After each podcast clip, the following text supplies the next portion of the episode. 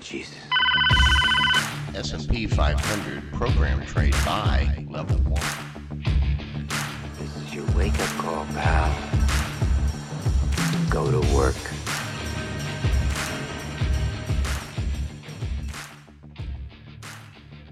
Okay, this episode is brought to you by masterclasstrader.com.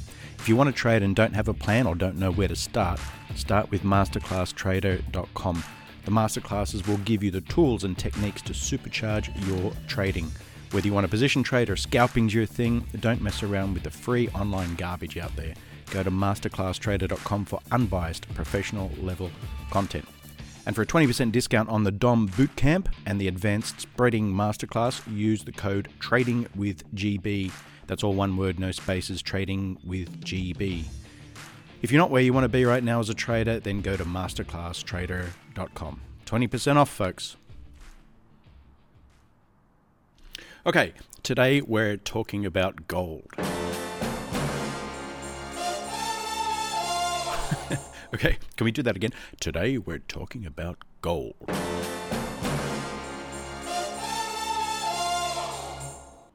Okay, a little bit of trivia before we get into everything. That clip was from the movie Goldfinger. If you haven't seen it, you should see it. If you've seen it a long time ago, you probably uh, forget what it was about. It was actually about arbitrage trading. Goldfinger, the evil guy, was buying gold in the UK, melting it down, shaping it into his beautiful Rolls Royce, and driving the car over into Europe and selling it at a higher price. That's arbitrage, right? Back then it was illegal to do. These days it would be silly to do that kind of thing. Uh, it certainly wouldn't make money. But back then, the price disparity between, or price difference, I should say, between gold in one location and the other was quite large. These days, it's nothing or next to nothing. Uh, anyhow, let's get on with it. In this podcast today, we're going to cover some facts about gold. The, we're going to look at the trading contracts available and some ways to go about trading it based on a little bit of past experience, both good and bad. Uh, first up, First up, some quick facts about gold. Gold is a store of wealth, as you probably know.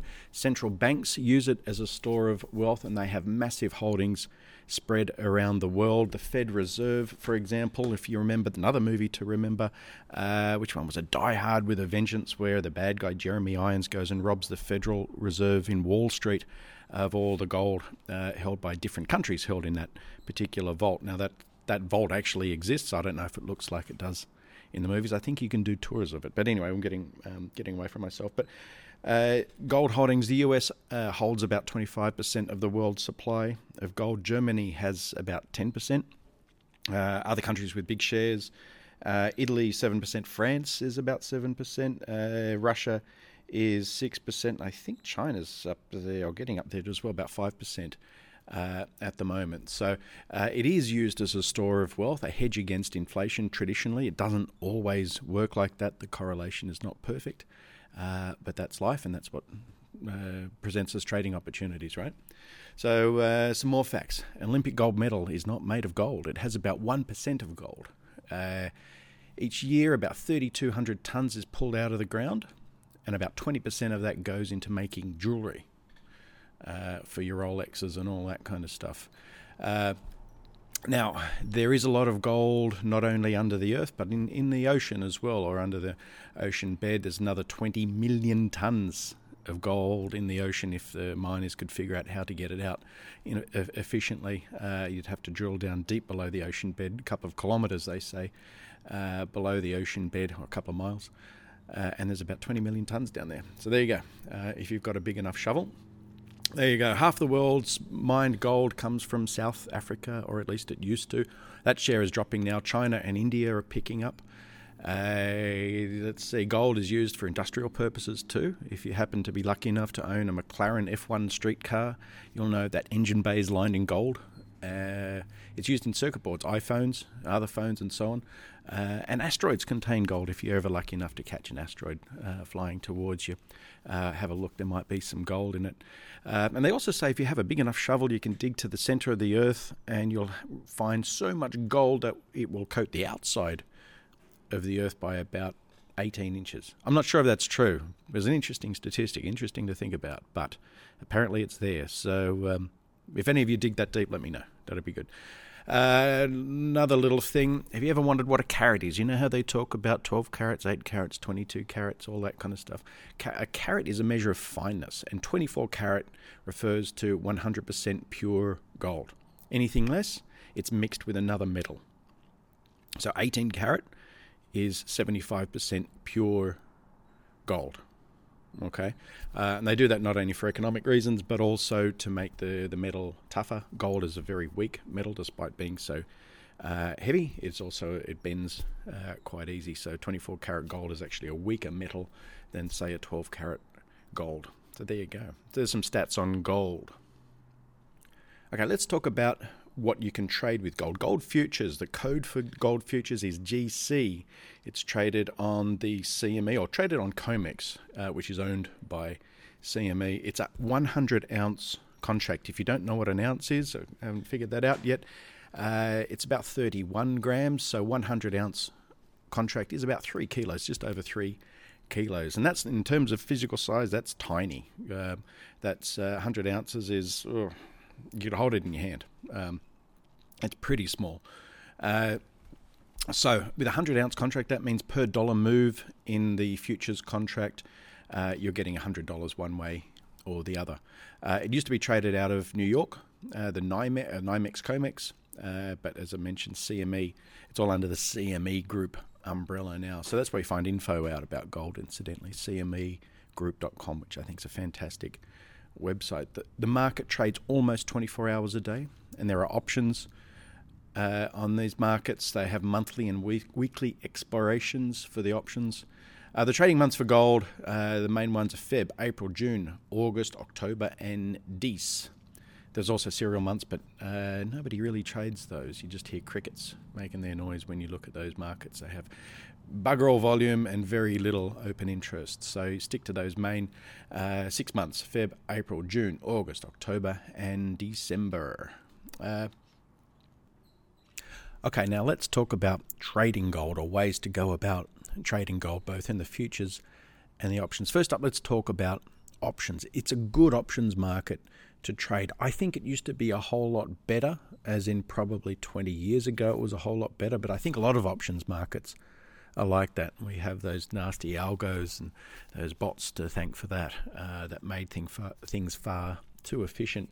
But it is still a good options market to trade. The open interest is in the main months, not in those serial months or in the distance month. You're in the front month or possibly the next month out uh, for your open interest. And that goes for options as much as futures. I wouldn't bother looking at the weekly options. They do trade a little bit, but they tend to be bulk trades and not people punting the market as such. So, uh, what options plays would you look at? Probably more along the volatility kind of plays, and that's in either direction. The volatility explosions, and I suppose you call it implosions, volatility going up and volatility going down. If you look at the market yourself, and you can pick this up just from looking at a daily price chart, you can see the market sticks in ranges, ranges, ranges, then bang, one way or the other. That's the nature of gold. Crude oil is a little bit like that too. When I look at the options in one, I always think of the other because they remind me uh, of each other, the way it behaves.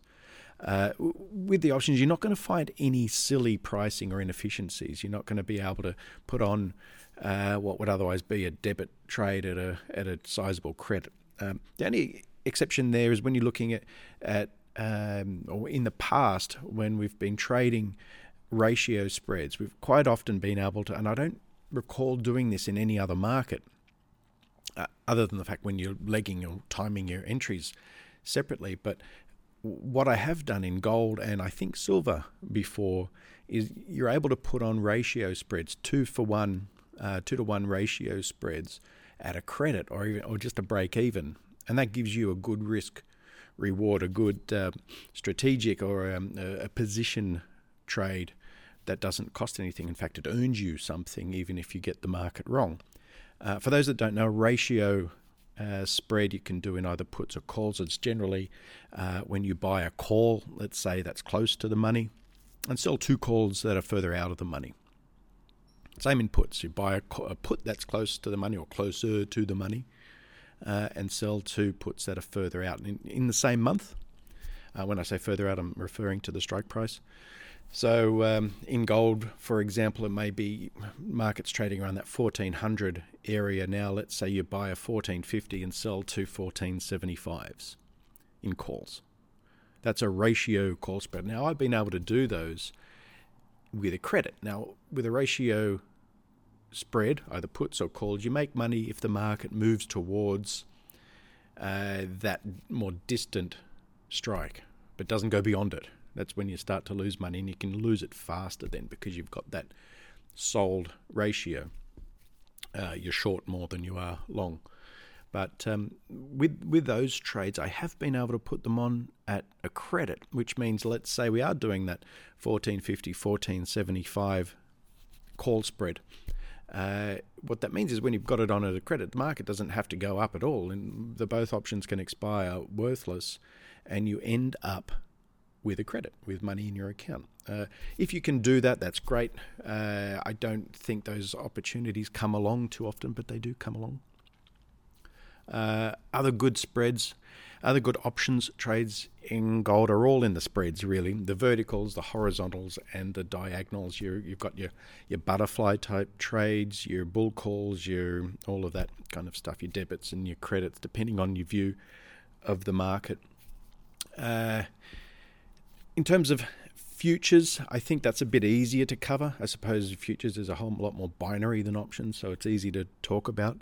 Uh, let's talk about futures for scalpers. It's a tricky market to trade gold. It's very jittery. You don't see it on a chart, but when you call up the depth, you'll see it jumping.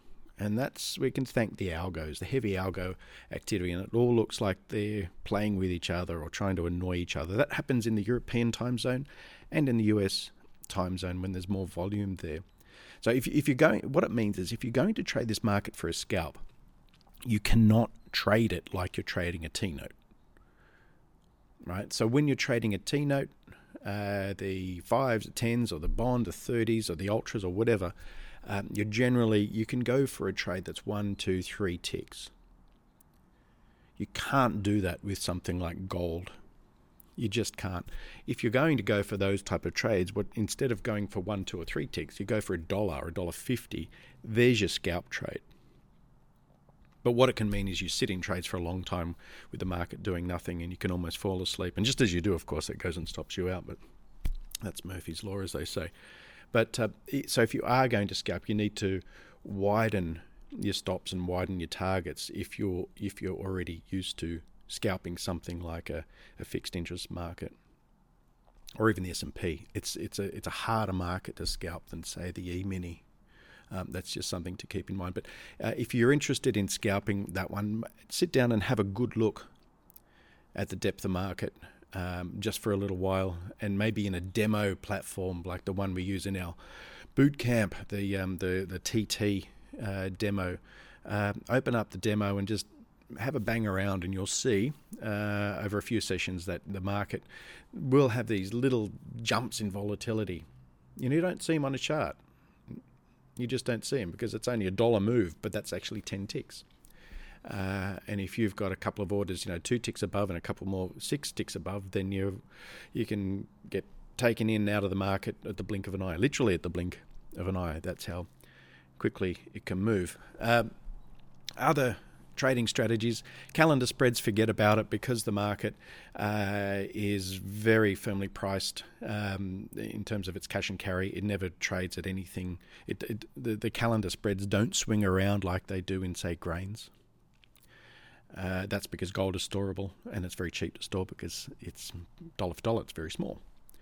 Uh, so um, uh, those cash and carry trades don't really exist. They never have, except in that movie Goldfinger. so, uh, but that's a different kind of thing altogether. Uh, gold is a seasonal market. It's not as seasonal as, say, cro- something that has a crop cycle, like corn or um, or, or, or, even a um, an energy market. It's not as seasonal as that, but it is seasonal. If you think about why is it seasonal, for industrial purposes, not so much, but for gift giving, definitely. Uh, there's a gift giving season in India for example, where there is a lot of demand for gold. Generally, in terms of seasonality, you'll see gold the trend suggests that it's weaker in the first half of the year. This is a generalization. It's weaker in the first half of the year and can have little bursts of uh, bullishness in the second half of the year July, August, and moving into December, of course. Christmas time uh, and traditional gift giving uh, time in many, many countries. So uh, you'll see demand dry, driven um, in, in those times, middle of the year, probably Q3, you could call it, and towards the end of Q4. Uh, so that, that creates some seasonal trades. Now, again, it's not going to be a seasonal trade insofar as a calendar trade that you're going to look at. I think that the market is too has too many other factors that can move it around. You wouldn't go outright seasonal trades, but you look to spread uh, against other related markets like silver uh, or platinum. You can often see good seasonal trades in those. Now, they're big movers too because they're not 100% correlated and they're not close to 100% correlated, but you do see those markets move. Um, move in a in a um, in a seasonal fashion. For example, looking over at the moment, uh, we're in July, looking over at a December uh, gold versus uh, January platinum. There's a very good seasonal move that runs from around. Uh, I'm looking at this chart, and I'll call it up on the video so you can see it. Uh, there is um, a, um, from about July, August through to uh, October, November, there is a good seasonal pattern that happens in these markets. So that's something to look at. But you have to realize too, you're not going to be able to run tight spreads on these. If you're running a, say, December platinum spread, you'd be buying one, sorry, a gold versus platinum spread, you'd be buying one gold, selling two platinum. Your margin's going to be not, not small. And your volatility is not going to be too small. So if you look at that spread, uh, buying that spread, uh, the statistics say in early August and selling it in um, middle September. In 2008, that spread made 30,000 for a one single spread, one gold, two platinum. $30,000. Uh, that was 2008. Last year, that spread made 3,300. The year before, that spread made 4,500. The year before that, 2016, it made 7,500. 2015, it made $2,800. That's buying roughly around the 5th of August and selling in mid September. In fact, the last 15 years, that trade alone has lost only once.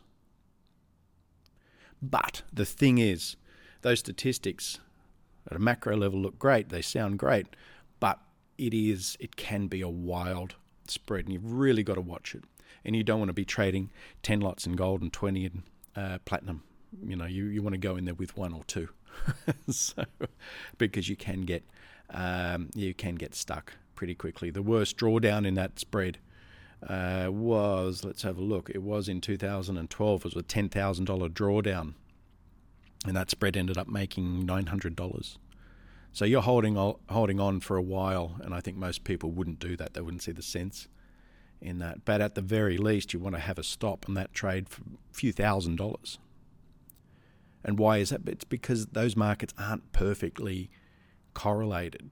They're a little way off, so they do move in their own way you don't hear about platinum rallying because a uh, world leader said this or oil did that, but you do hear that in gold. So there's different factors that affect these markets, and that's why you don't get that perfect correlation, and that's what creates the spread trade. We want imperfect correlations for spread trades, but this one in particular, you've got to watch. So I think. Uh, in terms of per lot in this particular trade, I think I made $25,000 once in one of these trades um, it was good. It was a good time. I wasn't expecting that, and I was trading small at the time, so that was a nice trade to make. Uh, but you've got to be really careful. So, uh, if you think about it, if you if you're interested in trading gold, you wouldn't go in. You wouldn't start off trading the seasonal spreads. You'd certainly watch them. You'd learn from them. And when your account is big enough to handle, say, a five thousand dollar stop, on a one lot, that's when you do it. You don't do it when you're about, you would cry if you lost that much money. Okay. So if you're interested in starting to trade gold, then I'd probably look at the shorter term kind of trades, the swing trades. Uh, the trades that aren't going to, where your, stop, your stops don't have to be too tight, but they don't have to be too wide either. You don't want a $5,000 stop, you don't want a $20 stop. With interest rate markets, you can have that $20, $30, $40 stop. In gold, you can't. So if you're running a, I'm talking one contract, of course. So uh, that's one way to go about it. In, those correlations are worth looking at too if you're going to be uh, scalping or swing trading in gold. So you want to have your silver up next to your gold. You want to have your platinum up next to gold. And here's a good tip too focus on the charts, don't focus on the depth of market because that's like that old thing. You can't see the jungle through because you're looking too closely at the leaf. All right. So that plays out in gold very much. So that that'd be my tip. Start off with a. Um, it's a good market for starting in um, swing trading, shorter term trading, or what we might call generous scalping, wide wide targets and wide uh, wide stops. But that's how to go about gold. Next week, join us to profile a different market. These podcasts are all about expanding your knowledge. Remember, as traders, we must have broad knowledge. That's what these podcasts are for. For now, if you like the podcast, save it, share it with a friend, write about it, tell someone, tell your mum, or even just head over to masterclasstrader.com and sign up for the free newsletter so you'll know when the next one comes out. This episode was brought to you by Masterclass Trader. If you want to trade and don't have a plan or don't know where to start, start with masterclasstrader.com. The masterclasses will give you the tools and techniques to supercharge your trading. Whether you're going to scalp or position trade or do anything in between that, don't mess around with all that free online garbage, and you know how much I hate that stuff. Go to masterclasstrader.com for unbiased professional level content. And remember that 20% discount, folks. If you want to sign up to the DOM Bootcamp or the Advanced Spreading Masterclass, you can get a 20% discount just for listening to this podcast and typing in the code trading with GB when it comes to that shopping cart bit at the end. That's one word, trading with GB, and that gets you 20% off. If you're not where you want to be right now, as a trader, that is, then go to masterclasstrader.com. Signing off for now. See you next time.